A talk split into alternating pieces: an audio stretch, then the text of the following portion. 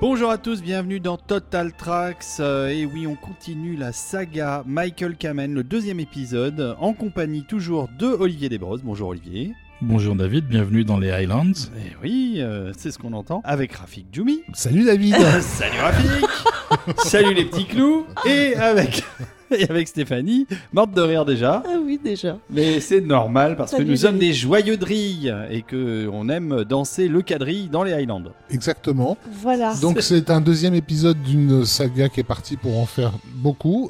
Donc on avait prévu, Plus que prévu en tout cas. nous étions très optimistes à l'idée de faire deux épides pour couvrir la carrière Oui, mais- de Michael Non, non, il n'y a que toi là. hein. Oui, mais et, ça et fait on s'est plaisir. complètement explosé. euh, voilà, on a un pneu qui a pété sur l'autoroute. On me répète ça à chaque fois. on est en train de dévier en pleine campagne. On laisse de la poussière derrière nous. Mais ça fait plaisir à nos contributeurs. Exactement, on s'était quitté avec Edge of Darkness hein, euh, sur l'épisode précédent. Nos phares nous ont lâchés et ce sont nos êtres de lumière qui sont en train de nous remontrer le chemin pour re- revenir sur l'embranchement de l'autoroute qu'on a raté. Et donc on les remerciera jamais assez. Donc nos êtres de lumière, pour ceux qui ne les connaissent pas, ce sont nos contributeurs, ceux qui permettent à Total Tracks d'exister, de pouvoir être produit. Ils contribuent en allant donc régulièrement sur tipeee.com ou patreon.com, mot-clé Total Tracks. Et donc, ben, en gros, nous donnent des sous régulièrement, avec certaines contreparties, hein, qui leur garantissent notamment l'accès à des épisodes totalement exclusifs qui leur sont uniquement réservés à eux, et aussi un accès exclusif au Discord où ils peuvent se retrouver entre eux pour parler musique de film et pour parler de tout ce qui leur fait plaisir. Oui, il y a d'ailleurs des bonnes discussions sur la littérature. Ça parle beaucoup, beaucoup livres. Il y a des grands lecteurs parmi nos auditeurs. Et moi, je trouve ça bien. Ils sont la vertu incarnée de toute façon, donc on ne le répétera jamais assez, ce sont des êtres de lumière. En plus de ça, une petite contrepartie additionnelle. Ceux qui découvrent cet épisode spécifiquement en anticipation avant qu'il soit en public, donc pendant une période de 15 jours, vont en plus bénéficier de la vie éternelle. Sauf si on leur coupe la tête. Et comme ce sont des êtres de lumière, il peut y en avoir plusieurs. Et on enchaîne sur un film qui a eu son petit succès en France, mon En très cher David, oui. parce que pour le reste du monde, c'était pas vraiment Même en tout à fait ça. Australie, euh, Non, pas c'est un spécialement. réalisateur australien. Effectivement, il s'agit bien de Russell Mulcahy que euh, nous avions découvert nous avec un film qui s'appelait Razorback, Ouais. une belle grosse histoire de cochon qui est pas content et qui casse Et tout sur son passage. Content, a le cochon. gros, gros Alors, cochon. raconté comme ça, ça a l'air complètement couillon, mais c'était vraiment un super film. Une sorte de dent de la mer version australienne, effectivement, euh, dans les terres australiennes. Mais Russell Mulcahy, à l'époque, c'est surtout le big boss du vidéoclip qui est, euh, au début des années 80, en pleine explosion de fins et de moyens, puisque donc la chaîne MTV a, commencé à, diffuser. Du coup, il y a un, énorme appel d'air pour avoir des clips de plus en plus euh, matuvuistes, on va dire. Et euh, ils vont être deux à se faire vraiment un nom du- durant ces années-là. C'est Steve Barron, bien sûr d'un côté avec clips de Michael Jackson notamment, et Russell Mulcahy qui va littéralement créer des groupes. hein. Il n'y a pas d'autre mot puisque il va notamment lancer euh, Duran Duran qui n'existerait pas en fait sans les clips qui les ont portés. Quand tu vois ce que Mulcahy a pu faire et notamment sur leur espèce de faux concert là qui était sorti justement cette année-là, à l'époque j'avais jamais vu un concert filmé de cette façon de, de, de ma vie quoi. Je détestais la musique de Duran Duran, je regardais Duran Duran. Donc ça veut dire ce que ça veut dire. Merci Mulcahy. Et son film qui nous a plu en France, c'est-à-dire le film parce qu'il y avait un héros, Ben il y avait Totov. il y avait Totov, il y avait Christophe Lambert, donc Héros euh, national, s'il en est. c'est Highlander, vous avez compris. Et accessoirement Sean Connery, donc Oui, et Highlander. aussi, et aussi Clancy Brown qui est quand même Ouais. assez magnifique Ouais, pour le ils, sont, coup. ils sont bien. tous. Highlander, dont a priori vous connaissez vaguement l'intrigue, euh, donc puisqu'il s'agit de l'histoire d'un immortel et qu'il peut pas mourir, donc il meurt pas. Sauf si on lui coupe la tête. C'est un film dont on a déjà pas mal parlé. Ouais, on en a parlé. Dans notre épisode euh, consacré à l'Heroic Fantasy, euh, puisqu'on a fait donc toute une série de 10 épisodes en tout consacrés à la fantasy, alors je sais pas dans lequel Highlander Non, je a sais plus, mais il est même en dans- couverture de l'épisode. Ouais, ça va si être le deuxième, je crois, un truc comme ça. On en avait abondamment parlé. On avait du coup passé euh, en partie la musique de Michael Kamen et on avait aussi expliqué la particularité de ce travail de Michael Kamen et pourquoi il était si difficile de trouver des enregistrements de la musique. Voilà, et ben ça n'a pas évolué depuis. Il y a toujours pas d'enregistrement officiel à part la compile euh, qui présente quelques morceaux de la première trilogie Highlander. Donc euh, le premier par Cameron, le deuxième par euh, Stewart Copeland, je crois, et le troisième par J. Peter Robinson. Ça fait pas lourd, ça fait 20 minutes de score en tout et pour tout disponible en disque officiel, alors qu'il y a forcément bien plus dans le film. Bah, il y a des disques officieux. Il y a des pirates, voilà. Voilà, mais je crois qu'on peut le dire et qu'il vaut mieux le dire parce que si on veut écouter la musique, il n'y a pas tellement de choix. C'est son côté rocker qui lui est revenu lui mordre les fesses sur les éditions discographiques de Highlander, puisque c'est le fait qu'il y ait du Queen et des co-compositions entre Michael Kamen et Brian May de Queen, euh, entre autres sur Who Wants to Live Forever, qui font que Queen veut absolument sortir un album mais ne le fait pas. Et bloque l'édition de toute autre version que celle que eux veulent sortir mais ne sortent pas. Dans le disque de Queen. Dans l'album Kind Kind, of of Magic, Magic. Voilà, il y a beaucoup de morceaux qu'on retrouve dans il y a le film. cinq chansons faites pour le film. Exactement. Qui sont bien d'ailleurs. qui sont bien, mais il n'y a pas de score. Donc euh, moi, ce que je veux, c'est le score. Après, il faut noter que tout n'est pas remarquable. C'est l'époque où euh, Cameron s'amuse beaucoup avec ses synthés, n'est pas pelé Doris qui veut, et la partie synthé des scores de Cameron, elle n'est pas souvent extraordinaire. Oui, mais il y a le morceau. Bah oui, il y a toute une partie d'Highlander, effectivement, très épique, euh, qui repose en- énormément sur la musique de Cameron, et c'est le moment où euh, Connor McLeod est entraîné par euh, Ramirez, donc Sean Connery, qui est venu à sa rencontre. Oui, qui après de- avoir été arabe devient maintenant espagnol. Mais c'est Sean Connery, C'est citoyen faire. du monde, mec. Mais, que- Il peut mais tout tellement. faire. Et il est tellement génial d'ailleurs. Et d'ailleurs, il est allé s'installer en Espagne. Il a acheté une maison là-bas, il est resté là-bas. Et l'enregistrement qu'on entend de Sean Connery au début du film en voix off est un truc qu'il a fait dans sa salle de bain. Et c'est pour ça qu'il y a beaucoup de réverb qui n'était pas du tout prévu. Et euh, ils n'avaient pas entendu euh, avec soin l'enregistrement. Ils l'ont validé alors que c'était pas du tout exploitable pour un film. Donc du coup, ça sonne pas terrible au début du film. Mm, mm, mm. C'est ça la magie du cinéma. Il reviendra faire la voix off dans Highlander 2 en parlant de la planète Zeist et tout. Et ça, Bah, il fait pas que la voix off, il joue dans le film. Il joue dans le film. Même s'il est mort dans le premier, il joue dans le film. Quand on avait parlé dans ces épisodes de, de fantasy euh, de Highlander, on n'avait pas entendu la voix de Stéphanie nous dire ce qu'elle pense d'Highlander. Ah bah, Highlander, déjà, ça a été un succès en France, mais moi j'ai adoré le film quand il est sorti. Midi net à fond, quoi. Mais tellement. Christophe, déjà, mais c'était surtout Sean Connery, pour le coup, me concernant. Et Clancy Brown, que je trouvais euh, absolument fantastique et qui avait une voix euh, dingue dans le film. Je suis pas sûre que ça se revoit très très bien. Dans la Ça mesure où ça s'inscrit complètement dans l'époque dans laquelle il a été réalisé. C'est ce qu'on appelle un manifeste hein, Highlander, effectivement, c'est-à-dire qu'à l'époque où il sort, euh, c'est une proposition visuelle extrême qui a vocation à se détacher d'un public. Il faut savoir que la même semaine sortent sur les écrans Out of Africa et Highlander. Donc si vous voyez les deux films côte à côte, vous avez l'impression qu'ils ont 10 ans d'écart, hein, avec le classicisme 70s donc de Out of Africa, et tout d'un coup ce truc clipesque en diable, mais qui effectivement, au moment où il sort, pour les ados, c'est c'est notre film, c'est pour nous. Ah mais complètement, Voilà. c'est pour notre euh, génération. pur, voilà. Je pense que ça se revoit pas forcément très bien aujourd'hui parce qu'il y a ce côté très clipesque, parce que les rares moments vraiment épiques, euh, bah, ils sont épiques parce qu'ils sont filmés en plein air et en décor naturel. Parce que dès qu'on se retrouve dans un parking, par exemple, c'est un petit peu plus compliqué quand même. hein. Ah, surtout que les effets spéciaux étaient quand même un petit peu approximatifs. Tu sais, les effets électriques, là, de- de ce qu'ils appellent the quickening dans le film, Ouais, mais ça, je trouve pas que ça gênant. C'était plus, pas oufissime. ce qui est plus gênant, c'est un peu la, la- la déstructuration euh, qui était euh, vachement appréciée à l'époque, les, les transitions d'une époque à une autre et tout. Ouais, ça. qui aujourd'hui ont- euh, c'est un peu vieilli euh, dans, la narration. Il y a quand même une très belle scène euh, au début, euh, enfin il y en a plusieurs qui sont pas mal d'ailleurs, mais euh, avec le ring et tout, il y a les, les caméras qui passent au-dessus, euh, qui sont lancées à travers des filins. berzingue au-dessus de la, de, de la foule avec à rajouter en post-prod un bruit d'hélicoptère pour te faire croire que c'est un hélicoptère qui est dans la pièce. en train de C'est filmer, ça. Bon, en ce qui concerne la musique, il y a beaucoup de scores hein, dans le film, mais il y a plus de place réservée quand même aux chansons de Queen. Et donc, du coup, toute la partition qu'a créée Camon, elle est un ton en dessous. On l'entend moins, on en profite moins. On se souvient surtout des chansons quand on sort. Oui, surtout, que la partie orchestrale est pas si euh, énorme que ça. En fait. Non, elle est pas très longue, mais par contre, elle m'avait tapé dans l'oreille à l'époque. Et évidemment, comme il n'y avait pas de disque, j'avais ramé pour essayer de la trouver. Ça m'énervait parce que c'était un peu récurrent chez Kamen. Déjà Brasil avant, euh, celui-là, je me dis, Ouais, les trucs que j'aime bien de Kamen, j'ai du mal à les entendre. Et ça va le faire avec les suivants aussi d'ailleurs. Ouais, c'est clair. Il se préoccupait pas tellement de faire vivre sa musique en disque parce que il estimait que la musique de film ne vit pas vraiment de manière très intéressante hors image. Je suis pas d'accord avec ça, sinon je serais pas là à faire Total Tracks, mais c'est probablement pour ça qu'il y avait à l'époque pas grand chose dans l'album de ce que faisait Michael Cameron. Cela dit, euh, c'est un gros succès pour Queen, qui s'est clairement investi beaucoup dans le film parce qu'il y a déjà plein de morceaux. Les morceaux sont bons.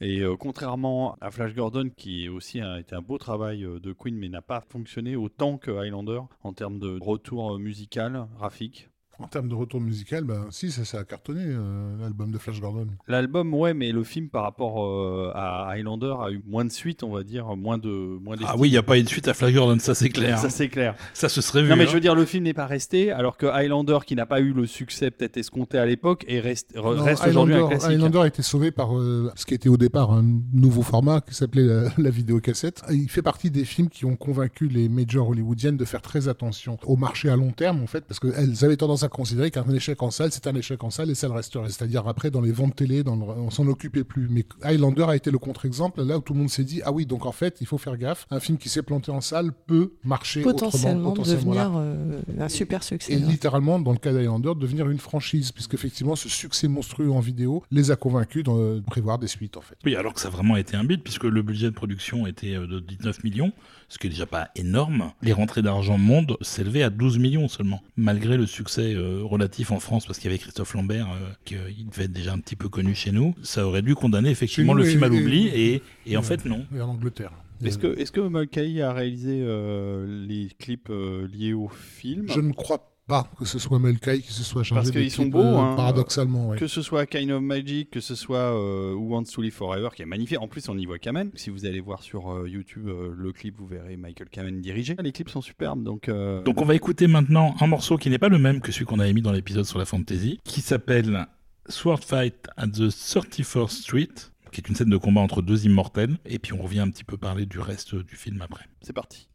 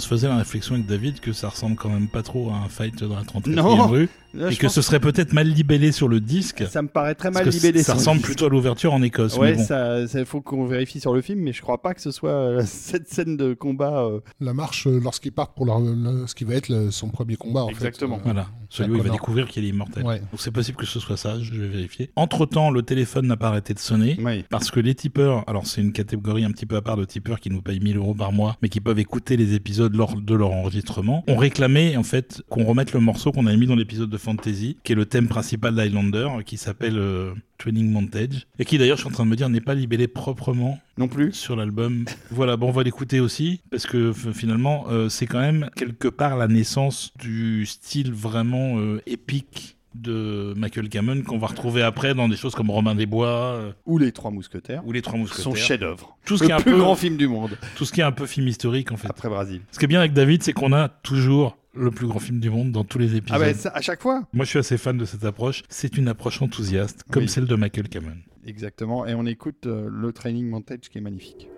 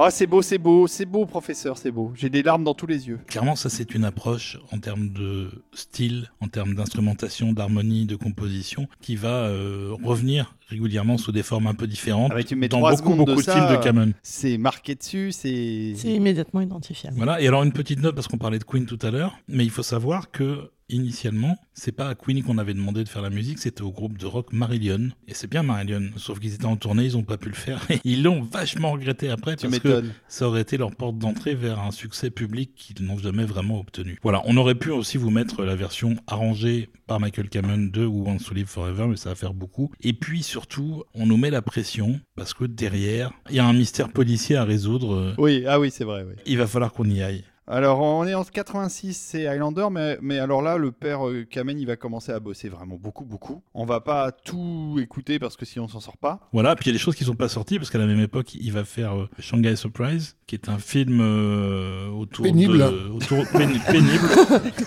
oui, Tout à fait. Autour du couple Madonna Oui. Sean Penn. hein. Voilà, ça. Oui, c'est vrai, c'est le film a vraiment été conçu parce qu'il défrayait la chronique à l'époque. Ah, Un film de Jim Goddard, rien à voir avec Jean-Luc. hein. Non, mais c'était donc un projet oui, effectivement qui tentait de, comme la presse People les mettait, les me mettait ce couple en avant. Régulièrement, Sean Penn cassait la gueule des photographes qui venaient dans sa, dans sa chambre d'hôtel. Enfin voilà, ça faisait beaucoup de buzz. Ouais. Et donc effectivement, on s'est dit, allez, on va tabler là-dessus. Et de toute façon, Madonna a passé dix ans de sa vie à essayer de, de s'inventer euh, une carrière d'actrice qu'elle n'a jamais euh, vraiment réussi à, à mener à bien. Cette comédie foireuse, la Shanghai Surprise, on va pas forcément s'arrêter dessus, mais Bah non, de sachez que ça existe. De toute façon, Oui. voilà, la musique est jamais sortie, donc fuck. Il y a un film de Neil Jordan, moi j'aime bien Neil Jordan, mais euh, Mona Lisa ça me dit rien, je l'ai pas vu, ça me, ça me dit pas C'est bien Mona Lisa. C'est un drôle de film. J'aime beaucoup Neil Jordan. On l'a pas retenu non plus parce qu'on peut pas tout mettre. Mais surtout, ce qu'il faut noter, c'est étrangement le fait que Kamen n'évolue pas euh, spécifiquement dans la sphère hollywoodienne, en fait, à ce moment-là. Brésil, c'est un film qui est quand même plus ou moins,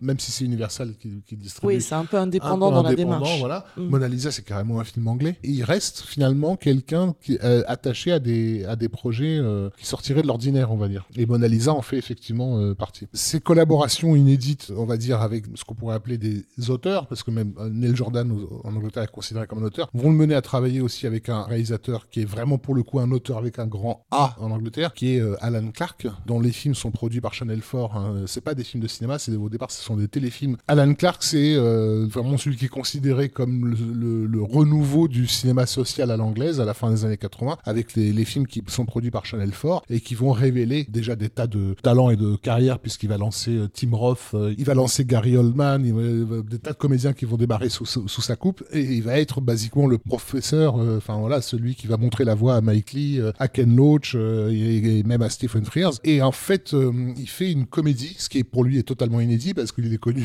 comme le spécialiste des films où t'as envie de, crever à la fin, quoi, qui s'appelle Rita Sue and Bob 2, sur deux adolescentes qui décident de sortir avec un homme marié. On est chez Alan Clark, donc c'est toujours un peu trouble. Et effectivement, il s'adjoint les, les services de Michael Kamen. Donc là, on est vraiment dans une configuration, ah, je pense qu'il cherche des projets étonnants, bizarres, parce qu'à mon avis, Alan Clark, il en a entendu parler dans le milieu de- du rock. Je pense qu'il a dû, euh, effectivement, dans ses conversations avec Kate Bush et autres, euh, avoir bah, le nom passé, se dire, tiens, il faut que je m'intéresse à ce type-là, euh, etc. Tu vois, parce que j'arrive pas à comprendre comment Alan Clark a pu croiser la route de Michael Cameron autrement que par euh, des amis communs, on va dire, ou des intérêts communs. Je pense que Cameron, il y allait quand il, a- il était motivé par le projet, tout simplement. Donc on lui disait, tu Ou, veux ou faire la un truc personne qui fait le projet. ou, ou la personne, ou, le- ou la thématique, ou le potentiel offert à la musique éventuellement. Mais il n'y avait pas du tout de plan de carrière extrêmement cadré comme on a chez certains compositeurs, où il disait bah, tu veux pas bosser avec Alan Clark, euh, c'est du super indé, mais euh, oh oui, euh, ça peut être cool. Tu veux pas bosser sur la plus grosse production hollywoodienne de l'année? Oh oui, ça peut être cool. Et ça, c'était comme ça en fait. Il se prenait pas la tête. Il n'avait pas en plus spécialement besoin de bosser. Il aurait pu ne pas faire de cinéma de toute sa carrière et gagner très très bien sa vie quand même. Donc euh, je pense pas que Oui, c'est pas un en C'était fait, un hein. critère en fait. C'était juste pour, caser le truc et dire aux gens que si vous voulez un peu vous prendre quelques tartes dans la gueule, je vous recommande les films d'Alan Clark. Et là, ça vient de la part de quelqu'un qui généralement déteste les films à caractère sociaux. Voilà. Et à la même époque, il va aussi faire Someone to Watch Over Me pour euh, Ridley Scott, qui Une est, autre claque. qui est un téléfilm cinéma. Voilà, parce qu'il y a des claques aussi qui endorment. Voilà. ça, ça existe. C'est Ouais, c'est, c'est- c'est, C'est à c'est- peine, la- c'est à peine, il y a aucun intérêt à en parler. c'est un film qui l'année de sa sortie avait déjà pris 20 ans, tellement c'était euh, terne. euh, c'est pas un film de cinéma, c'est, C'est sorti vraiment- en salle, mais euh, C'est le film sans intérêt. c'est l'anti-duel de Spielberg. C'était une projection extraordinaire. Je l'ai vu dans une salle qui était remplie de fans de Blade Runner et dans les années 80, ça peut paraître curieux, mais ils étaient une minorité qui étaient tous venus voir le nouveau Ridley Scott et qui sont sortis en se regardant en se disant Qu'est-ce qui s'est que passé c'est que ce truc euh, Voilà. Donc, euh, ceux- ceux qui pensent que- oublions, Someone to Watch Over Me, ouais. Ceux qui pensent que Black Rain a pris un coup de vieux, dont je fais partie, n'ont même pas idée de ce que c'est que Someone to Watch Over Me, tellement c'est encore un cran en dessous. Mais bon, Et il a collaboré aussi à la série Amazing Stories. oui, avec Martin Scorsese quand même. Exactement. C'est pas rien non plus. Mais en même temps, sur Amazing Stories, il y avait tous les grands compositeurs de l'époque, donc c'était normal qu'il Et y tous les grands réals. Et tous les grands réals. Voilà, on n'a pas retenu la musique non plus parce qu'encore une fois, on ne peut pas tout mettre. Oui, et d'ailleurs, euh, la raison pour laquelle c'était sur le Scorsese, c'est sans doute parce que les accointances de Cameron dans le milieu du rock, euh, Scorsese étant un grand amoureux du rock également, c'est peut-être comme ça qu'ils ont fini par se rencontrer et avoir envie de travailler ensemble. C'est possible. De toute façon, il a tellement travaillé avec d'énormes réalisateurs alors que initialement, il n'avait pas fait des films qui avaient été des gros cartons. Le gros carton, là, il arrive en fait, c'est celui dont on va parler maintenant. Je sais pas comment il faisait, mais en tout cas, euh, ça avait l'air naturel et facile facile pour lui en fait. Donc on a laissé tomber tout ça et on attaque un gros gros morceau. Un morceau fatal, on peut le dire. Et donc là, on arrive au tournant hollywoodien avec un grand H. Ouais, la collaboration qui démarre entre Michael Kamen et Joel Silver, le producteur euh, bien aimé de la fin des années 80, Voilà. des années 90. Qui va quand même durer 10 films au cinéma, plus des projets télé, donc Mm. c'est pas rien. Et euh, si on peut dire que Zimmer a donné le son des productions euh, Bruckheimer. Simpson de l'époque, Michael Kamen a donné le son des productions Silver. Et c'est tant mieux parce qu'en plus c'était souvent des bons films. C'est du bon son. Euh, ouais, c'est clair. Et puis c'est un virage euh, hollywoodien, mais c'est un virage tout court aussi euh, en termes de cinéma, parce que là, ça change la donne, ce film-là.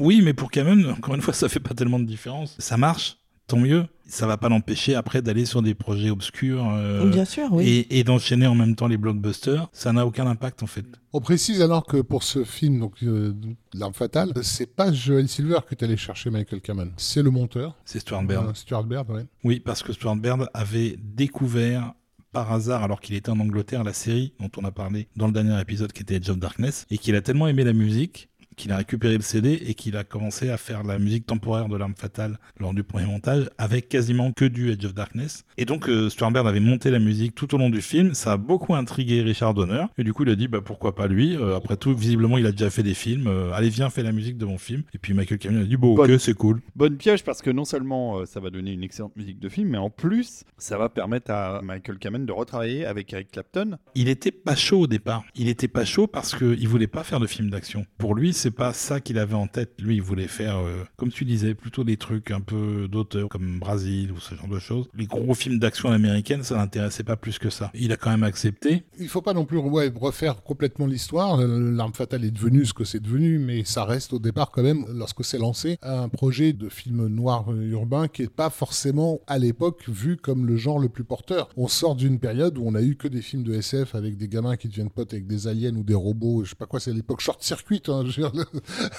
à ce moment-là, ou Space Camp pour euh, Ah. faire plaisir à, à David. Donc l'arme fatale, quand ça rentre en production, c'est pas un, un pari forcément gagné, même s'il y a quand même un casting solide puisque Mel Gibson est déjà en train de s'installer comme une vedette en, en- en devenir, et en plus sur un script considéré comme très dark. Ça met en scène un, un per- un personnage principal qui ne pense qu'à se suicider.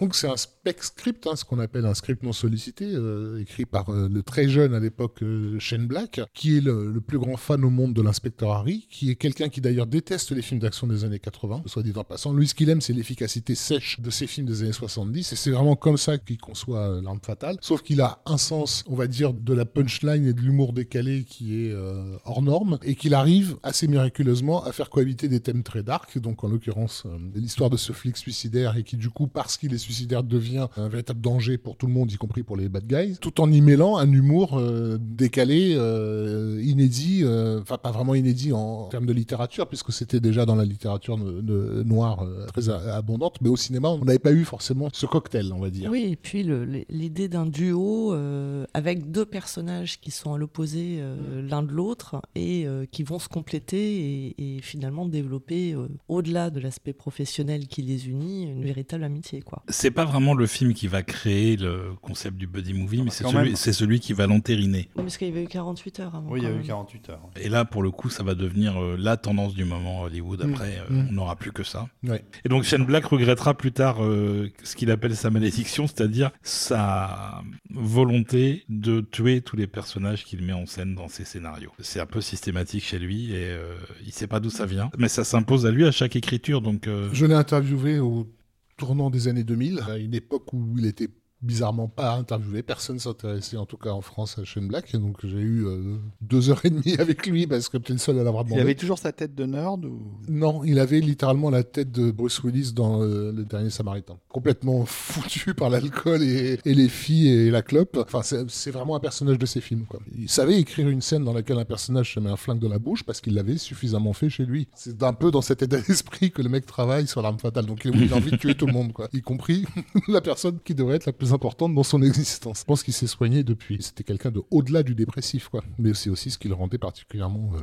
efficace et drôle. Et, et quand je dis que c'est un personnage de ses films, je n'invente rien. Il y a eu des moments où il m'a stupéfait par ses répliques, quoi. La fatale telle qu'on le connaît pour Shane Black, c'est déjà le film du compromis. hein. Euh, C'est-à-dire que lui, il n'a pas forcément retrouvé le ton de son script qui était vachement plus euh, dur, on va dire, euh, qu'il ne l'est euh, là, et ça sera encore pire sur le suivant. On parlait tout à l'heure de Stuart Byrne qui a été le responsable euh, du choix de Michael Kamen sur le film. C'est aussi Stuart Byrne qui a eu une idée assez géniale, qu'il a suggéré à Kamen, qui a dit c'est génial. C'était que euh, on mette en musique les deux personnages principaux, donc euh, Riggs et Murtaugh, euh, donc Mel Gibson et Danny Glover, avec un instrument spécifique pour chacun, donc guitare électrique pour Mel Gibson, saxophone pour euh, et de faire venir des solistes prestigieux. Et là, ça n'a pas été difficile pour Cameron parce que le soliste guitariste c'était Eric Clapton et le saxophoniste c'était David Sonborg, qui était aussi une pointure euh, que Cameron avait connue à l'époque où il tournait avec David Bowie, puisque c'est lui qui l'avait fait venir sur la tournée de Bowie. euh. Et donc, euh, bah, ils sont venus. Clapton va d'ailleurs partager le crédit de composition sur le film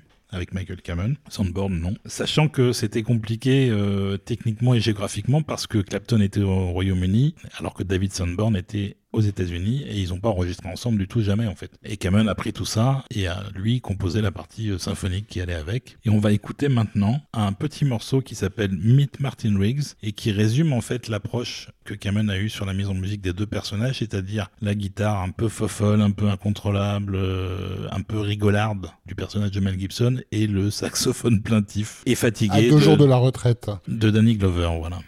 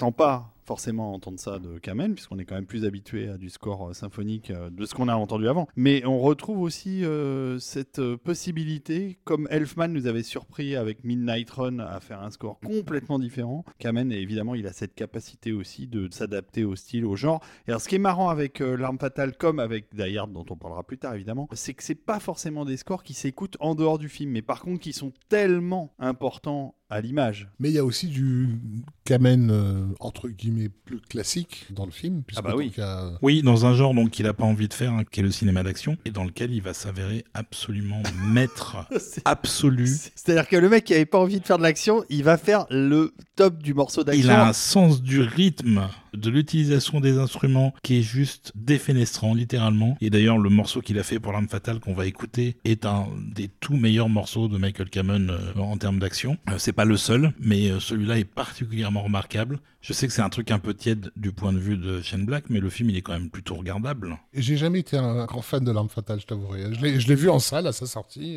C'est surtout la mise en scène que je trouve terriblement pépère de Richard Donner qui me gonflait. Cependant, effectivement, il y a deux, trois trucs, et notamment en termes de punchline et de réplique, c'était quand même euh, la naissance d'un état d'esprit qui, pour moi, n'a vraiment pris son envol qu'avec justement le dernier Samaritain. Je pense pas que Donner était un mec incompétent, c'était juste un gros paresseux. Oui, c'est ça. Enfin, je veux dire, deux ans avant, il y a un policier derrière Los Angeles, euh, tu vois, qui, voilà, qui t'arrive dans la gueule, qui a un bide en plus. Je venais découvrir euh, le cinéma de Jackie Chan euh, à cette époque-là. Donc, euh, quand j'ai des copains qui s'excitent sur la scène de baston finale de l'arme fatale, où t'as Mel Gibson qui lève la jambe sous la pluie en faisant Eh comme ça, je fais bah oui, vous en voulez des scènes de baston Tu- je, tu es vache. Je vous en montre, hein, es les mecs. hein. Ouais, voilà. Pour moi, c'était un film de vieux quand je l'ai découvert, mais apparemment, euh, j'étais plus de mon temps. Bon, on va quand même écouter ce morceau d'action complètement échevelé. On va écouter un morceau d'action effectivement particulièrement remarquable, complètement fou en termes de sens du rythme et de construction harmonique. Et donc c'est la séquence où on voit Mel Gibson avec son fusil d'assaut qui court comme un lapin sur l'autoroute à la poursuite du méchant interprété par Gary Busey. La musique de Kamen, là, apporte énormément au dynamisme de la scène et vous allez comprendre pourquoi tout de suite. Voilà, mais il y a beaucoup de morceaux qu'on aurait pu choisir. Il y a plein de bons titres dans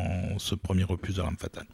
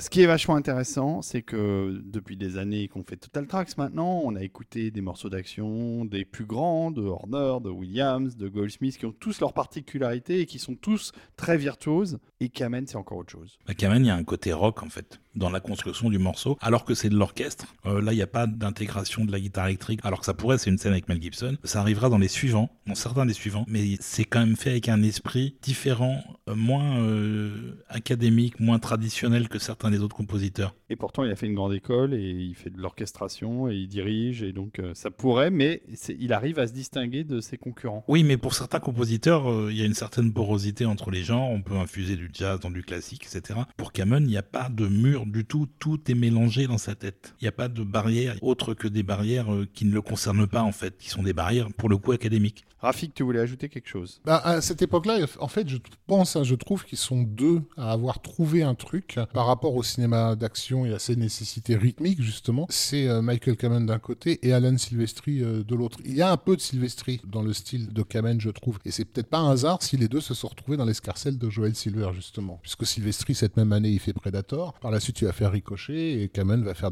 plein d'autres productions euh, également euh, pour euh, ce producteur. Ce que recherche Joel Silver dans ses productions, c'est justement euh, de la surstimulation. Euh, c'est un peu lui qui va amener ça à Hollywood dans le cinéma d'action. Et j'ai l'impression que consciemment ou inconsciemment, il a fait appel à des compositeurs qui pouvaient justement euh, accompagner ce, ce nouveau rythme, on va dire. Oui, il y a un côté presque sous amphétamine, euh, Ouais. avec un. Bah, tu parlais de rythme tout à l'heure, Olivier, c'est ça. c'est- Il y y a un rythme un peu rock parce que les points en fait euh, d'accroche euh, visuelle, parce qu'en l'occurrence, a quand même le film euh, qui est là et les images restent, c'est exactement ce qui va donner le rythme à la musique. Exactement. Et c'est pas non plus un hasard. Celui qui a choisi Michael Cameron, c'est le monteur Stuart Baird. Et c'est une musique qui est très calquée sur le montage, qui, bah, dans ces années-là, commence à s'accélérer, tout simplement. Et puis, euh, une dernière chose sur L'âme fatale, c'est que finalement, tu disais que c'était déjà un film de vieux, en tout cas, tu l'as ressenti comme tel à sa sortie, mais je crois que au-delà des scènes d'action qui existent hein, dans le film, bien évidemment, au final, et la raison pour laquelle d'ailleurs euh, les films suivants, mention euh, un peu moins vraie pour le deuxième, mais quand même, on va de plus en plus vers de la comédie. Et on quitte le côté vraiment euh, film noir, film d'action qui était le propos initial. Donc quand tu parlais de compromis- Hardboiled, parce que c'est littéralement de ça dont se réclamait euh, euh, le scénariste. Mais tu, tu parlais de compromis, je pense que le compromis, il est vraiment là. C'est-à-dire que lui, il a la magie de la punchline dans le cadre euh, noir qu'il avait décidé au départ. Et au final, comme ce cadre, il est un peu... Il existe, mais on sent bien que c'est pas ce qu'on a voulu mettre en avant particulièrement. Et du coup, ce qui reste, c'est euh, des scènes de comédie et des scènes d'action. Ça allège énormément de propos. Ce qui est marrant, c'est que pour Kamen, ça fera aucune différence. Parce que l'aspect comédie, il peut être développé puisqu'il est déjà là dans euh, ces espèces d'aller-retour entre le sax et la guitare électrique. Et qu'à côté de ça, l'action, il y a quand même des scènes d'action dans les films suivants. Et le morceau qu'on vient d'entendre va être réutilisé en étant très légèrement réécrit dans le second et dans le troisième. C'est-à-dire qu'il va pas arrêter sa vie au premier film, mais il y aura aussi des très très gros morceaux d'action autres que celui-là dans les suivants. Et on en écoutera un petit peu puisque L'Arme Fatale, c'est quand même un peu euh, un milestone en termes d'action pour les compositions de Michael C'est Cameron. clair. Bon, on a d'autres choses à rajouter pour l'instant sur l'âme fatale ou on... On a d'autres choses à rajouter, mais on va avancer parce que sinon on va jamais finir cette euh, intégrale Cameron. Bon, on aime bien l'arme fatale euh, quand même dans l'ensemble. Euh, Si vous l'avez pas vu, ça vaut le coup. Si vous n'avez pas vu, je trouve que la série, après avec des qualités de film plus ou moins bonnes, mais le couple euh, Glover euh, Ah oui, Gibson non. marche tellement bien. Ah on oui, a le- plaisir à les voir même dans des films moins bons. Oui, le duo marche bien. C'est juste que euh, l'axe de plus en plus comique des films euh, bah, nous prive d'autres choses qui auraient pu être là. Après, c'est vrai que là, le personnage de Mel Gibson ne meurt pas dans le premier film, alors qu'au départ c'était un petit peu écrit comme ça. Finalement, il va être prévu qu'il meure dans le deuxième, mais non, non plus. Et là, euh, on, est euh, sur un potentiel cinquième film qui pourrait être fait là dans les mois qui viennent, réalisé par Mel Gibson avec Mel Gibson, Danny Glover à 80 ans, quoi. Michael Kamen ne s'arrête pas en si bon chemin et il continue avec des films que je connais moins là pour le coup. sur Bah, les- Qu'est-ce qu'on fait après avoir fait le gros film d'action de l'année On fait un petit film. euh, On fait un, fi- un film d'ado, un film d'ado qui s'appelle Adventures in Babysitting et qui en France s'appelle Rafik. Nuit de folie Voilà, Passe-nous la musique. Fais- Fais-toi plaisir, passe-nous la musique. Non. voilà qui est réalisé par euh, un scénariste plutôt en vogue à l'époque. Très en vogue à l'époque. oui. Puisqu'il avait écrit, entre autres, euh, des gros succès comme Gremlins, comme Le secret de la pyramide, Young Sherlock Holmes et Les Goonies. Oui, Et qui alors, va en- C'est voilà. c'est pas mal quand même. Et Sauf qui va en écrire d'autres. Et qui va en écrire d'autres, mais qui n'a jamais réalisé encore. Tout à fait. On retire la mention gros succès pour le secret de la pyramide qui a été un échec, mais sinon, effectivement, c'était le protégé, on va dire, de, de la maison Amblin de Spielberg, et avec des velléités de réalisateur, qui n'est- ce qui n'était pas du tout gagné hein, de son passage euh, derrière la caméra, même s'il va montrer qu'il s'en sort tout à fait fait bien et puis surtout il va avoir d'énormes succès dans les années 90. Mais là, effectivement, il, il cherche en fait un projet euh, à sa hauteur, quoi, si tu veux. Il sait qu'il n'a pas encore euh, fait ses preuves de réalisateur. Et c'est vrai que ben, Adventures in Babysitting, comme son nom l'indique, c'est l'histoire d'une babysitter, en gros d'une nuit où tous les événements vont s'enchaîner et créer tout un bordel où elle va devoir cambrioler la, la maison qu'elle est censée surveiller. Enfin bon, euh, j'ai un souvenir très très très lointain et très très vague du. du Non, mais ça, ça suffit comme souvenir en fait. hein. Si ce n'est que, il y avait, je crois, la, la seule chose sur laquelle il a dû batailler, c'était sur le casting, parce que la maison de production insistait pour avoir Molly Ringwald, qui à l'époque était la vedette en, en vogue justement pour les films de John Hughes qu'elle venait de faire, Oui, et qui était en plus sous contrat avec eux. et qui était sous contrat avec eux, et que lui voulait euh, bah, une jeune fille plus fraîche, parce que pour la césure, euh, Ringwald était presque trop mignonne et trop précieuse pour ce rôle bordélique, parce, que basiquement, il avait besoin de quelqu'un qui bouge beaucoup, qui paniquait tout le temps, etc. Et il a trouvé la personne idéale avec une étudiante euh, qui n'avait pas du tout d'expérience, on va dire, et qui s'appelle euh, Elisabeth Chou. Voilà, Et qui a fait un peu carrière et- après. Et qui a fait no- notamment carrière sur ça, puisque euh, elle va euh, enchaîner avec Retour à le futur 2, où elle a une gestuelle, pareil, de panique euh, très importante dans la partie du film où elle intervient. C'est une petite comédie mouvementée euh, et qui préfigure aussi pour l'anecdote, un autre film que Columbus va, sur lequel Columbus va enchaîner, qui met aussi en scène une histoire de, non pas de babysitting, mais de gamins sans babysitter, euh, voilà, qui doit plus Tout ou moins, seul, chez lui. non, non pas cambrioler sa maison, mais euh, la défendre, et qui va devenir le plus gros carton de la fin des années 80, c'est-à-dire, vous l'avez compris, Maman, j'ai raté l'avion. Mais dont il ne sera pas le scénariste. Non, Mais mais, il il n'est est- pas, il- il est pas il- le scénariste de Nuit Ah oui, de folie non Il n'est pas le scénariste. Il Pourtant, a, il, il a- était scénariste à la base. Mais... Non, justement, il a volontairement choisi de faire un film qu'il n'avait pas écrit pour avoir une approche nouvelle. Et il a, soi-disant, revu plus d'une centaine de scripts avant de choisir celui-là, comme tu disais, parce que c'était à son niveau de débutant, en fait. C'est ça. Pourquoi Michael Cameron sur une comédie euh, adolescente À mon humble avis, Olivier, tu, confirmeras ou infirmeras, je pense que c'est dû à la productrice, qui s'appelle donc Debra Hill, avec laquelle Michael Cameron, comme on l'a vu dans l'épisode précédent, a déjà travaillé. Voilà, sur Dead Zone. Et ça va pas se passer de manière euh, idéale pour Michael Cameron. C'est-à-dire qu'il va faire le job, il va encore une fois mélanger les influences jazz, rock, euh, orchestre. Il aura les moyens confortables pour l'enregistrement. C'est enregistré à la fois à New York et à Los Angeles. Mais au final, il va rester assez peu de musique dans le film par rapport à ce qu'il a composé, puisque la plupart des morceaux de score vont être remplacés par des chansons. Et qu'en plus, le score sera pas mixé très en avant. Donc euh, ça reste assez anecdotique quand on voit le film. Il y aura évidemment pas de disque à l'époque non plus. Il y en aura un beaucoup plus tard qui sortira en 2015. Et le morceau qu'on a retenu, c'est un morceau qui n'est pas dans le film. C'est le grand final. C'est la dernière euh, course d'Elisabeth Chou et des gamins dans la maison pour tout remettre en ordre avant que les parents arrivent. S'appelle le grand final. Et le morceau n'est pas utilisé. Au final, il est remplacé par une chanson dans la version euh, définitive du film. Je trouve ça un peu dommage. Mais euh, le film ne rend pas vraiment honneur à la musique de Michael Cameron. Mais nous, si. Mais nous aussi, et d'ailleurs on va écouter ce morceau. Exactement. Et c'est parti.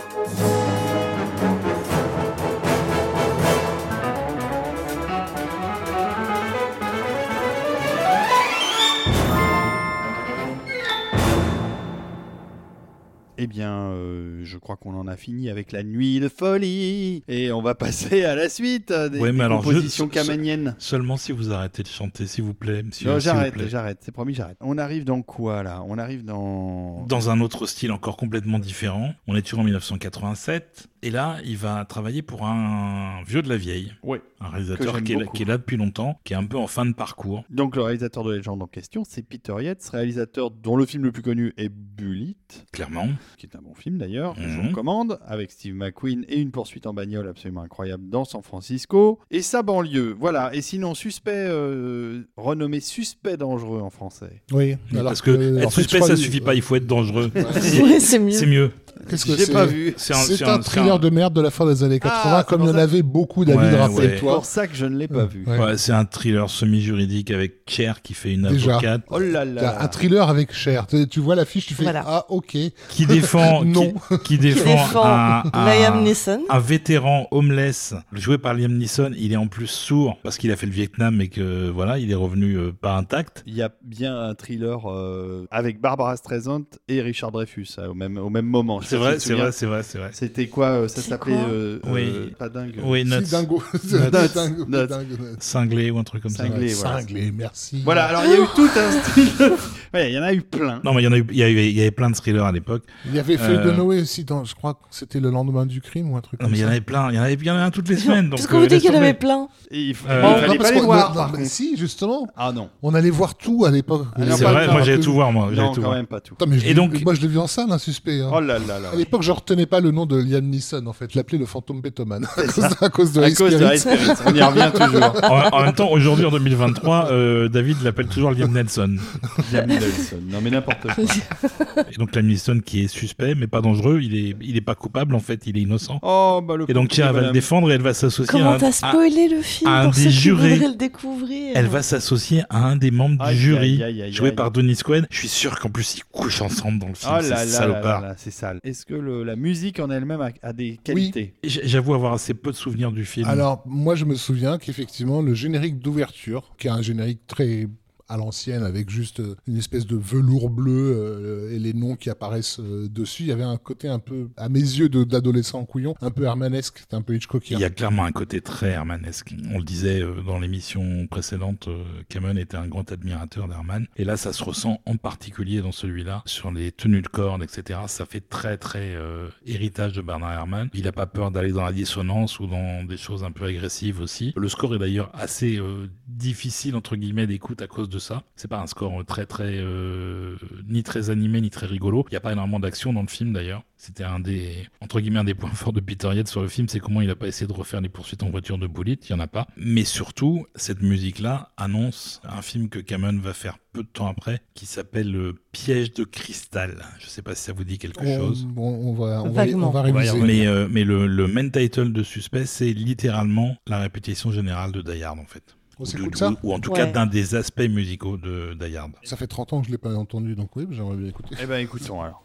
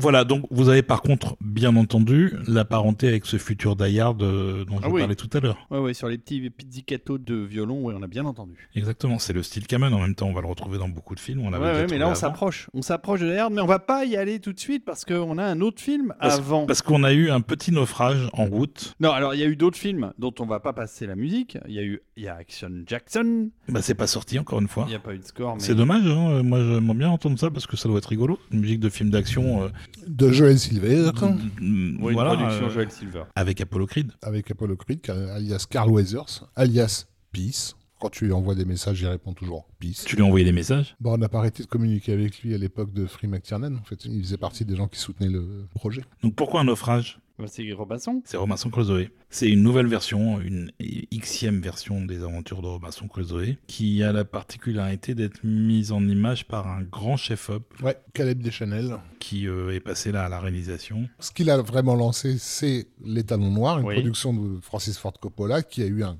plutôt beau succès à sa sortie, mais surtout plutôt beau succès du fait de son visuel. C'est-à-dire que c'est des. Oui, c'était très joli. C'est un film dont on tirait des posters euh, que tu vendais dans le métro euh, parce qu'il y avait un joli cheval euh, devant de l'eau et la mer. Enfin, toute cette imagerie-là, c'est presque Caleb Deschanel qui l'a institué. Effectivement, par la suite, il va faire un gros film pour lequel David et moi on a une grande affection, Ah qui bah est donc L'étoffe des héros. Magnifique. Euh, voilà, une superbe fresque Sur les premiers euh, essais euh, de vols spatiaux euh, des premiers astronautes. Et il a enchaîné derrière par le meilleur. de Barry Levinson avec Robert Redford, pareil, qui avait. euh, alors, je sais pas s'il a été nominé à l'Oscar ou pas pour ça, mais enfin voilà. Donc, il était très très bien installé, mais comme tout le monde, lui aussi a des velléités euh, de réalisation. Donc, bah, il est un peu spécialisé justement dans ce côté euh, entre guillemets naturaliste. Quoi. Euh, Comment faire de la belle image avec des choses euh, tout à fait naturelles. euh, Voilà, et des animaux. Est-ce que c'est d'animaux. que c'est pour ça que Cameron va le faire bosser sur Titanic? Ah, il n'y a pas beaucoup d'animaux dans Titanic. hein. Non, mais euh, il a fait euh, la photo des scènes à Halifax. Et donc, j'imagine que c'est ça aussi qui peut-être a conditionné le projet Crusoe. J'ai pas vu le film. Je sais même pas s'il est sorti en France à l'époque. Je crois pas, je l'ai pas vu non plus. Avec euh, Aidan Quinn. C'est un Robinson Crusoe un peu euh, sous forme de, de hippie, un peu christique, joué par Aidan Quinn, qui était euh, un acteur qui jouait souvent les, les personnages un peu comme ça romantiques, avec les yeux un peu dans le vide.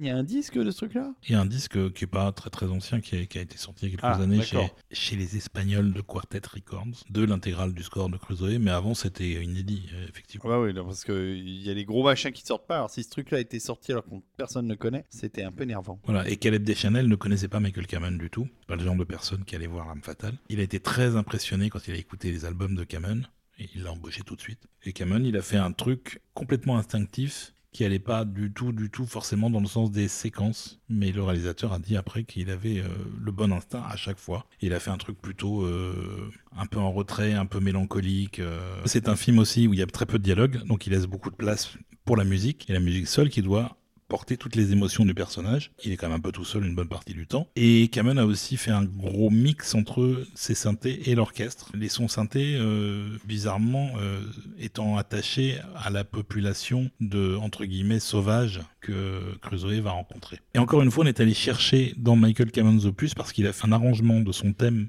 de Crusoe, qui est assez sublime. Un morceau qui s'appelle Marooned, et c'est très très joli. Et on va mettre un, un- un petit morceau du thème C'est très joli.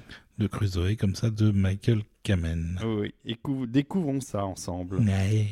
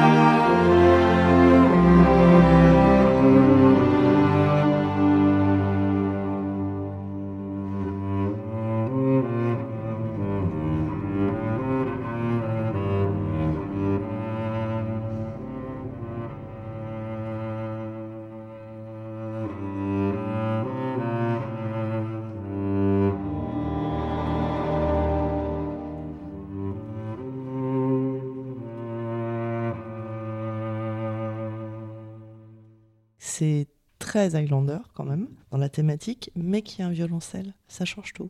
C'est un petit peu le thème d'Highlander avec un contrepoint différent, mais c'est très très joli. Vous avez compris peut-être, et si vous suivez régulièrement Total Tracks, qu'il y a un rapport euh, très physique entre euh, Stéphanie et le violoncelle. Ça me touche. Non mais ça, on fera bientôt des vidéos Total Tracks, donc tu n'auras pas besoin de l'expliquer, on verra bien comment tu réagis au violoncelle. Et j'adore le violoncelle. Le côté naturaliste, euh, le violoncelle étant euh, l'équivalent euh, instrument de la voix humaine, je trouve que ça a du sens sur un projet comme Crusoe. Ouais, en tout cas, le réalisateur était super content du résultat. Cameron, visiblement, était content de ce qu'il a fait puisqu'il l'a réenregistré en partie. Tout le monde est content. Nous Mais aussi. malheureusement, ils n'ont jamais retravaillé ensemble. En même temps, Caleb Deschanel il réalise un film tous les 18 ans, donc euh, Bah, C'est-à-dire 18 ans après, Cameron il est plus là. mort. Donc euh, voilà. C'est triste. Euh, on va passer au dernier film euh, de cette sélection pour ce deuxième épisode. Un film euh, pas vraiment naturaliste. Oh, bah si, c'est la vérité. Alors, en tout cas, c'est la vérité au travers de son personnage principal. C'est comme ça qu'il voit Voilà. la réalité des Voilà. choses. On arrive à grand galop aux aventures du baron de Munchausen, qui est sorti en 88. qui a fini par sortir en Ah oui, 1988 parce que c'était pas gagné. hein, Un, franchement. un Et qui est la deuxième collaboration de Terry Gilliam Mais et oui, de Michael. Kamen.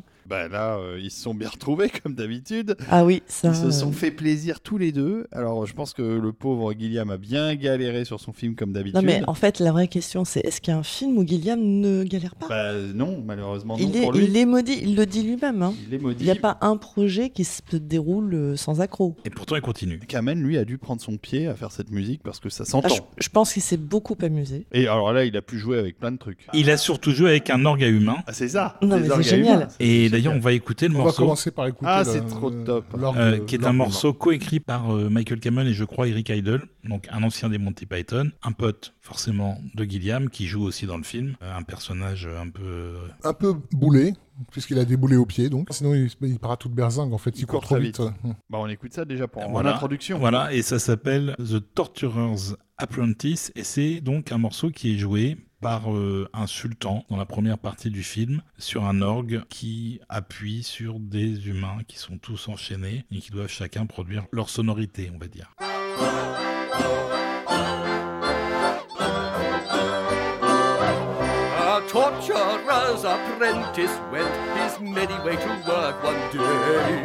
I bend and stretch and ply my trade, making people all afraid. But things look black, business is slack, there's no one on the rack but me. Cut off in my prime, surrounded by beautiful women all the time. A eunuch's life is hard. A eunuch's life is hard.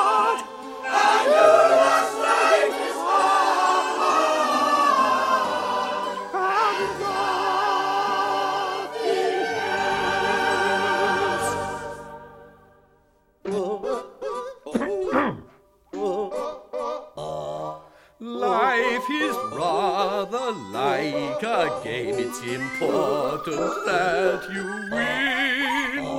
And though it seems a terrible shame if you lie and cheat and sin, play up and win again. C'est génial. Never count the cost. It matters not how you play the frame, as long as you haven't lost. If I have enemies who hate my guts, I've no judge and court to try them. I pop them into boiling oil and then I quickly fry them. If they forgive me singing hymns, I try pulling off their limbs. How quickly they abandon they haven't got a leg to stand on. Then I'm a modern man these days. I find you have to be awfully cruel to be kind. I'm a modern man, you will agree. It's either you or me. C'est quand même génial parce que c'est du cinéma comme on n'en fait plus. J'en veux pas parler en vieux con, mais Voilà, il y avait une folie absolue dans les films de Gilliam et même si Le Baron est pas un film parfait, il a plein de points de vue, il a, il a des problèmes, mais c'est tellement sympathique. Le film n'est pas parfait parce que c'était aussi une production très très très très ambitieuse, carrément donc euh, initié Cinecittà sur les plateaux même où, où Fellini avait lui aussi euh, cumulé les productions ambitieuses qui ne marchaient pas non plus, hein, il faut le rappeler.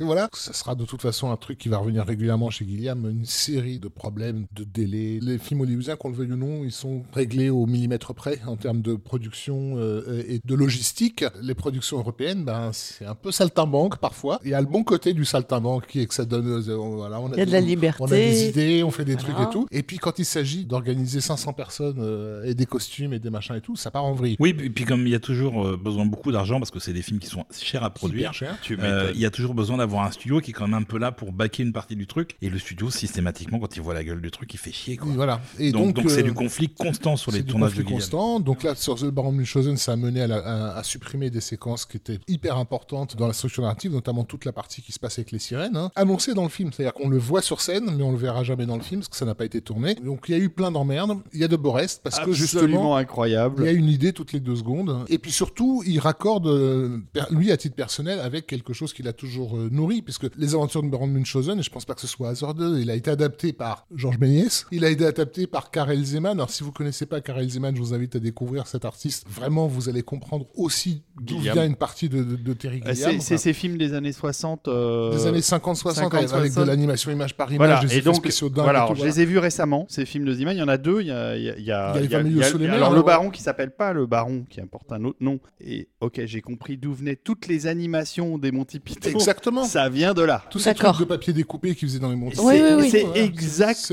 ce que Zeman. faisait. Et et c'est formidable. Le Il, cinéma, il- il a aussi été adapté par Jean Image. Ah, on va oublier. mais, euh, mais par contre, il y a une adaptation célèbre qui a été produite par les nazis dans les années 40 et qui, en fait, euh, de l'avis de tout le monde, est une super adaptation. C'est-à-dire qu'il a- n'y a, rien d'idéologique dans le film et surtout, il a bénéficié d'énormément de moyens, de très belles couleurs, etc., euh, de la haute technologie de son époque. Bah, pour la technologie, c'était bon, ouais. Et donc, c'est la version de Joseph von Baki qui, encore aujourd'hui, est un modèle, en fait. Donc, vraiment, Guillaume, il s'inscrit dans cette ouais. tradition et c'est un peu comme les musiciens de jazz qui se refilent le même thème et chacun y amène sa patte. Et c'est comme ça, je pense, qu'il aborde le Munchausen. Et ce que le film raconte, c'est quelque chose qui aussi qui est très personnel à ces artistes euh, saltimbanques, qui est justement le pouvoir créatif du rêve, en fait, du faux semblant. De, puisque tout le principe du Baron Munchausen, c'est que c'est l'histoire d'un mec qui va littéralement manifester quelque chose par la croyance du public. Tu vois, il embobine, et ça, basiquement, l'histoire, c'est une ville qui est assiégée par les Turcs, le théâtre euh, est bombardé, etc., alors que les comédiens essaient vaguement de distraire la population, et déboule ce personnage fantasque euh, qui prétend être le mythique Baron Oui, parce que Munchausen. la, la pièce raconte l'histoire du baron et le vrai baron, entre guillemets. Un mec qui prétend être le vrai Voilà, baron dit que c'est- n'importe quoi. voilà. Moi, je vais vous montrer ce que c'est. Prend la parole sur scène et décide de raconter vraiment ce qui s'est passé et en le racontant projette en fait le public dans ce qu'il raconte. Donc il raconte des choses complètement dingues, euh, magnifiques qui sont le film qu'on voit pour finir par revenir entre guillemets euh, à la réalité et de découvrir, mais ça je vous le verrez en voyant le film, que cette réalité a été modifiée en fait par le récit du baron. qui est le propre du délire d- d'artiste, hein, Oui, de sûr. modifier la réalité et de la donner à voir euh, sous un angle différent, Voilà, mais de- qu'il a fait De exister. manifester les choses en fait, l'acte de création. Pour prendre un exemple des trucs absolument fous qu'il fait, c'est qu'à un moment donné, il va sur la Lune et qu'il va rencontrer le roi de la Lune, Qui est joué par Robin Williams. qui est joué par Robin Williams, qui n'est pas crédité comme étant Robin Williams parce que l'agent de Robin Williams a dit Vous ne ferez pas de fric en vendant le film sur le dos de mon client. Littéralement. Il s'est fait surnommer dans le générique Ray Tuto. R-A-Y, ce qui veut dire en fait le roi de tout. C'est ça, exactement.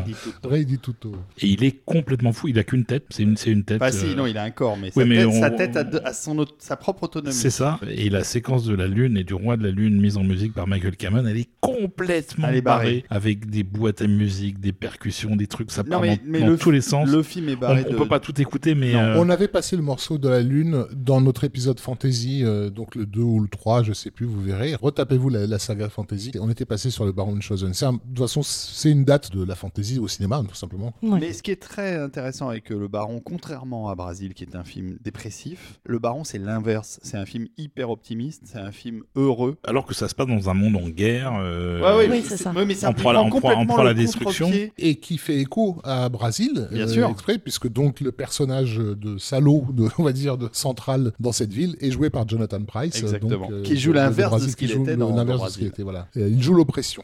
Et il y a une vision de la mort. Il y a une vision de la Qui mort est qui est euh, génialissime. Carrément inoubliable en fait. Mm. C'est la plus belle vision euh, de la mort euh, réalisée au cinéma, c'est celle de Guillaume. C'est en fait un film très généreux vis-à-vis du tellement, public. Qui donne beaucoup euh, en espérant juste qu'on passe un peu sur les défauts narratifs, les petits écueils comme ça. euh. Non, mais moi j'ai eu Et la moi j'ai aucun, chance. aucun problème à passer Et dessus c'est, et c'est ce qui se passe. Enfin, je trouve que le- justement, le film est tellement généreux et tellement euh, volontaire dans le fait de nous faire vivre autre chose. On prend. J'ai eu la chance de le voir au Max Linder à l'époque en THX quand la salle venait d'être à peine refaite. Pareil. Oh la claque, la claque visuelle et auditive quoi. Et donc euh, évidemment la musique de Kamen joue énormément sur la qualité du film. Encore une fois, il a lâché la bride. Et il y a un truc sur lequel on n'a pas insisté vraiment, on aurait dû depuis qu'on en parle, c'est l'attachement de Michael Kamen à la thématique. Il fait des thèmes. Il fait des thèmes qui sont parfois des déclinaisons sur des thèmes qu'il a écrits précédemment, ça c'est clair. Mais c'est pas grave. C'est encore moins grave que quand il s'agissait de James Horner. Mais il fait des thèmes et c'est important. Et il a écrit un thème assez magnifique pour le baron qui est adapté en forme de valse quand le baron rencontre Vénus Oh, scène. qui sort d'un coquillage. Ben, en fait, une reprise directe du tableau de Botticelli, en fait. Voilà, Euh, où, elle est remplacée par la très jeune Uma Thurman. Uma Thurman qui bah, venait de juste. C'est de- son de- premier film, je oui, crois, parce hein. qu'elle était encore. C'était un modèle. Elle a littéralement été prise pour son corps, quoi. Donc, euh, sauf qu'elle s'est révélée être aussi une comédienne et du coup, euh, ça l'a pas tardé puisque là, on, on l'a retrouvée tout de suite après dans les liaisons dangereuses, je crois. Et Vulcain, donc euh, l'époux de, de Vénus, est sensiblement jaloux, Oliver joué par un Reed. Oliver Reed euh, absolument euh, Excellent. Truculent. truculent. Il n'y a pas d'autre mot. Voilà, et donc le baron valse avec Vénus en l'air, sans gravité, sur la valse du baron qu'on va écouter maintenant.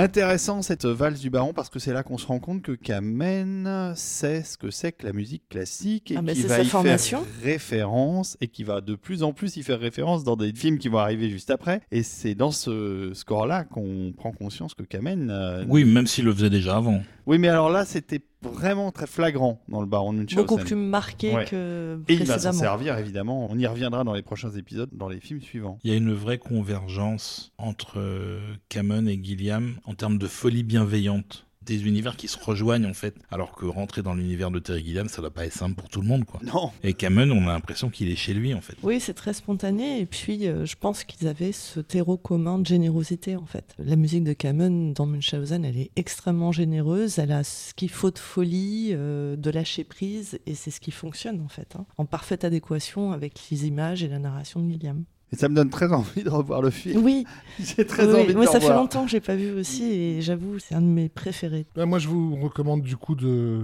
prendre l'édition euh, du Born Munchausen qui est sortie récemment chez ESC. Voilà, vous avez un making-of en trois parties, euh, les storyboards du film, euh, etc.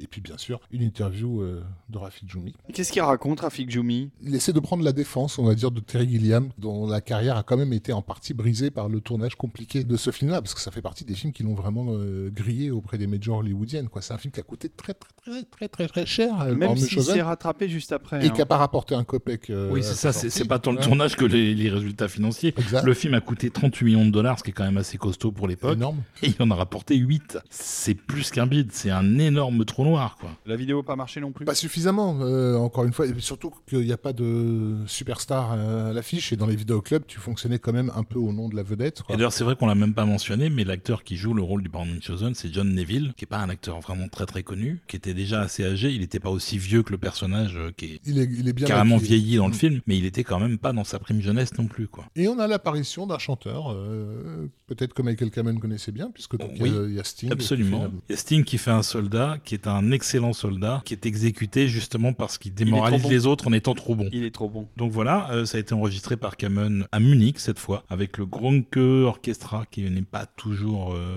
au top de sa forme, on, l'a remarqué sur certains autres scores. Euh, là ça va, et euh, c'est toujours enregistré par Eric Tomlinson, en fait Kamen travaillait beaucoup avec les mêmes techniciens. À partir du moment où ça se passait bien. De toute façon, il semblerait que tous les gens qui bossaient avec Cameron, s'il y avait des infinités, ils devenaient très facilement ennemis avec lui parce que c'était quelqu'un de très agréable euh, au quotidien en fait. Euh, On se souviendra aussi de John Neville dans l'excellent film de Luc Besson, euh, Le cinquième élément. Comment tu peux faire une phrase avec Besson Alors, et excellent dans... Je le savais, je le savais, je l'ai fait tu, exprès. tu m'as séché sur ce coup-là. Je le savais. David, je te l'ai déjà dit, mais je te le redis et je te le redirai encore. Tu finiras en enfer. Euh, N'empêche qu'il était bien dans le cinquième élément, euh, John Neville. Et alors c'est marrant parce que quand on regarde sa filmo, il a commencé dans les années 60 et puis il a disparu dans les années 70. Il a fait un seul film et il a disparu jusqu'en 88, jusqu'au Baron. Et ça a relancé sa carrière je au crois cinéma. qu'il s'était remis au théâtre. C'est Gilliam qui a fait revenir John Neville au cinéma. Un acteur que j'aime beaucoup, il est mort malheureusement, mais il était très âgé. Alors, je vais pas citer du Luc Besson. Euh, Juste euh, rappeler que le film, euh, pour Gilliam, ça reste quand même une forme de victoire personnelle, hein, puisqu'encore une fois, il a tourné à Cinecittà avec, pour chef opérateur, euh, Giuseppe Rotuno, qui était donc ben, euh, le chef opérateur de Fellini, celui qui a éclairé euh, Satyricon, Roma et tous ces autres films. Et ça se sent dans certaines séquences euh, justement très baroques du film, notamment celles qui mettent en scène la mort, et notamment la mort du baron, puisque donc, je spoil un peu, mais voilà, le baron meurt. Le baron Mais meurt, pas vraiment, mais meurt à la vraiment. fin de sa performance, mais il va revenir. Et donc on va terminer avec un morceau qui est euh, le dernier morceau du film, qui illustre la mort et la résurrection du baron. Il ne peut pas mourir, il est trop irréaliste pour mourir en fait. Ce morceau s'appelle The Baron Dies and Lives Again. Écoutons ça, du Baron de Munchausen.